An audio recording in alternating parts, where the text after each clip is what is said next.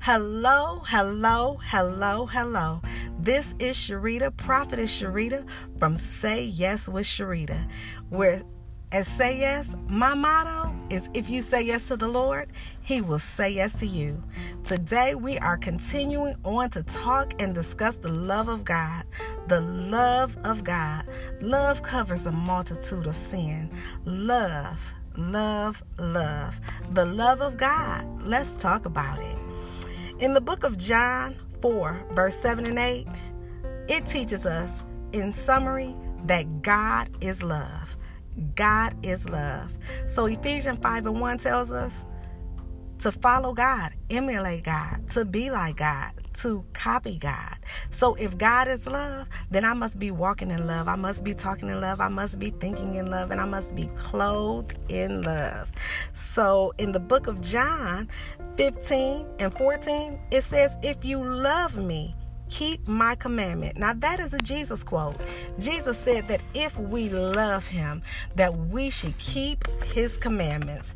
If we love God, we have got to keep the commandments of God.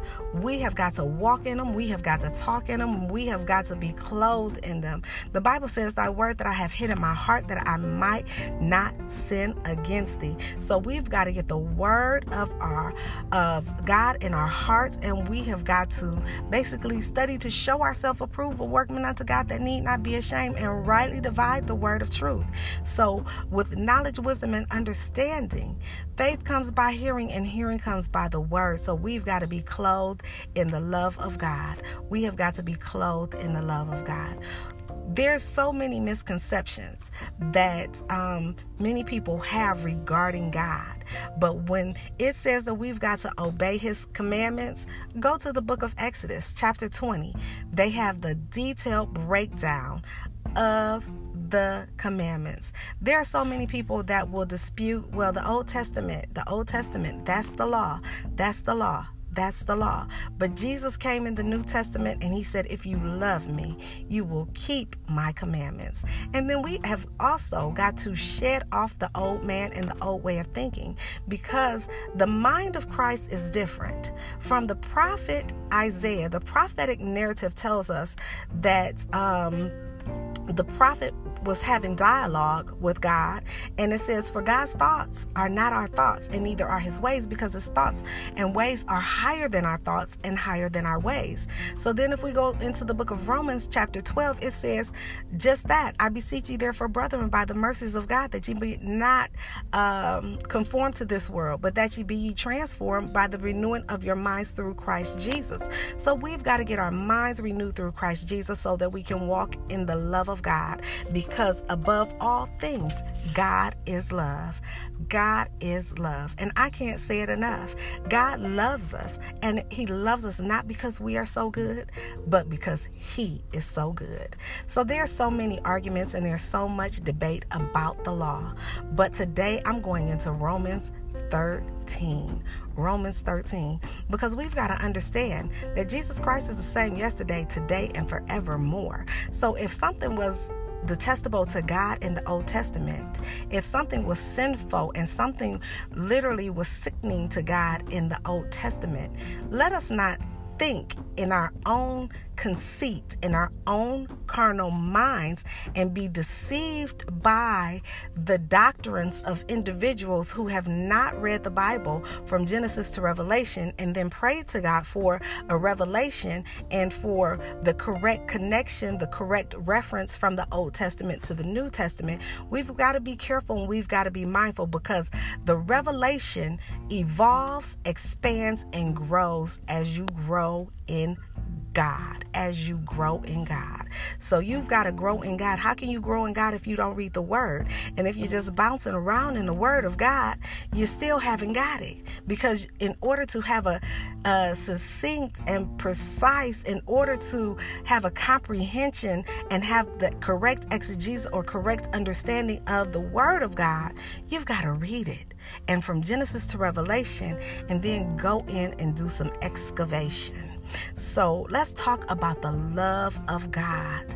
The love of God.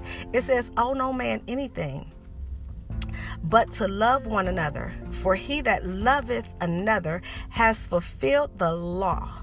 If you love one another, you have fulfilled the law. For this, Thou shalt not commit adultery. Thou shalt not kill. Thou shalt not steal. Thou shalt not bear false witness. Thou shalt not covet.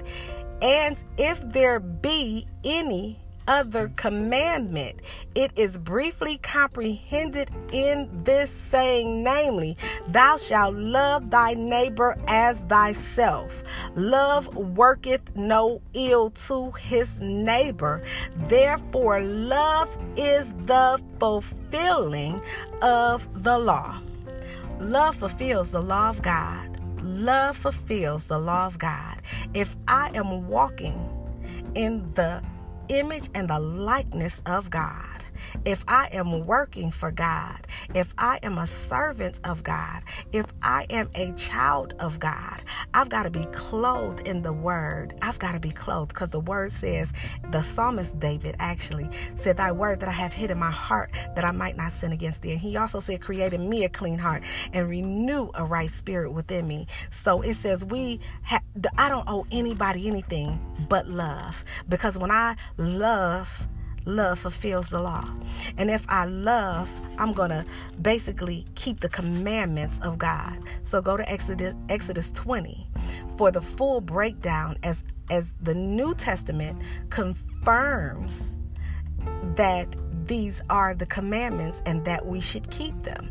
It says, this is Romans chapter 13.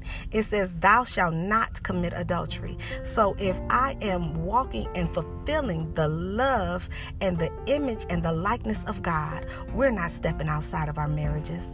Thou shalt not kill well, I'm not married, but I'm not also lusting after anyone's husband either. So, walking in the word is very important. It says, Thou shalt not kill. So, we can't have murder in our minds, murder in our heart. We can't be out here wishing folk was dead all the time. You know, Exodus 14 and 14 says, I will fight for you and ye shall hold your peace. The battle is not mine, it is the Lord. So, no weapon formed against me shall prosper. No weapon. So, I've got to get up clothed in my right mind and know that the word of God says what it says. So we should not kill each other, not with our words, not with our actions, and not indeed. Thou shalt not steal. Thou shalt not steal. Thou shalt not steal. Thou shalt not steal. Well, I'm going to go do this before somebody else and this, this, this, and this. If you think that you're stealing something from somebody, then you're not actually walking in the love of God and that you're following the prince of the air. And, you know, you've got to know the difference. Thou shalt not steal. So we're not coveting or stealing houses, cars, material possessions, ideas, or none of that. We are walking in the word of God because if we are walking outside of love, we are not walking in the will of God. It says, Thou shalt not bear false witness against others bearing false witness is basically if you don't like it don't talk about it pray about it. Don't talk about a person pray about a person and say lord help them and keep it moving. So don't make up or embellish any stories from when you were 7 8 9 10 12 to basically uh, defame the character of someone else. Defamation of character is bearing false witness, um, talking negatively about folks, bearing false witness. It says, Thou shalt not covet. Thou shalt not covet nobody's car. Thou shalt not covet nobody's house no, thou shalt not covet nobody's man. Thou shalt not covet nobody's material possessions. Thou shalt not covet nobody's way of thinking because the Spirit of God should have took you to the New Testament where it talks about the gifts of prophecy and the gifts from God because it says, go to God and covet God for the things that you want. Say, God, I covet this and I covet that gift, and this is what I want from you. And not to literally lust after, want, or desire something that belongs to literally someone else. But we can go to God in prayer, seeking, finding, asking, and receiving, because He said, Delight thyself also in Him, and He would give you the desires of your heart. So thou shalt not covet. And it says, And if there be any commandments, and if there be any commandment, basically, we've got to know that thou shalt love thy neighbor as thyself. So we've got to exemplify love because if we have the love of God in our heart, we won't be walking in sin, talking in sin, and manifesting sin. Because the love of God will get us to a point where even when people do things against us and even when people do things that are mean towards us, we will walk in love. We will talk in love because love is fulfilling the law. Love is fulfilling the law. So we've got to know that anything that we do has to be done in love. We've got to treat each other with love. Why? Because God is love. We've got to treat each other with love because it says, if you love me, you will keep my commandments.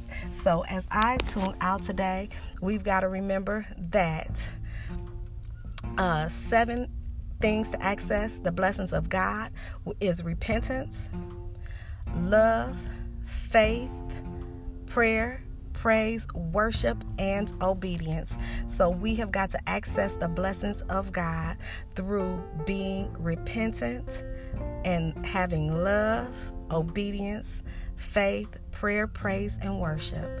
So I pray that the love of God finds you. I pray that the love of God keeps you. I pray that the love of God will manifest in your hearts, your mind, and in your spirit, and that you will walk in it until next time. So remember, if you say yes to the Lord, He will say yes to you. And always remember that there's a blessing on the other side of your yes. So say yes to the Lord today.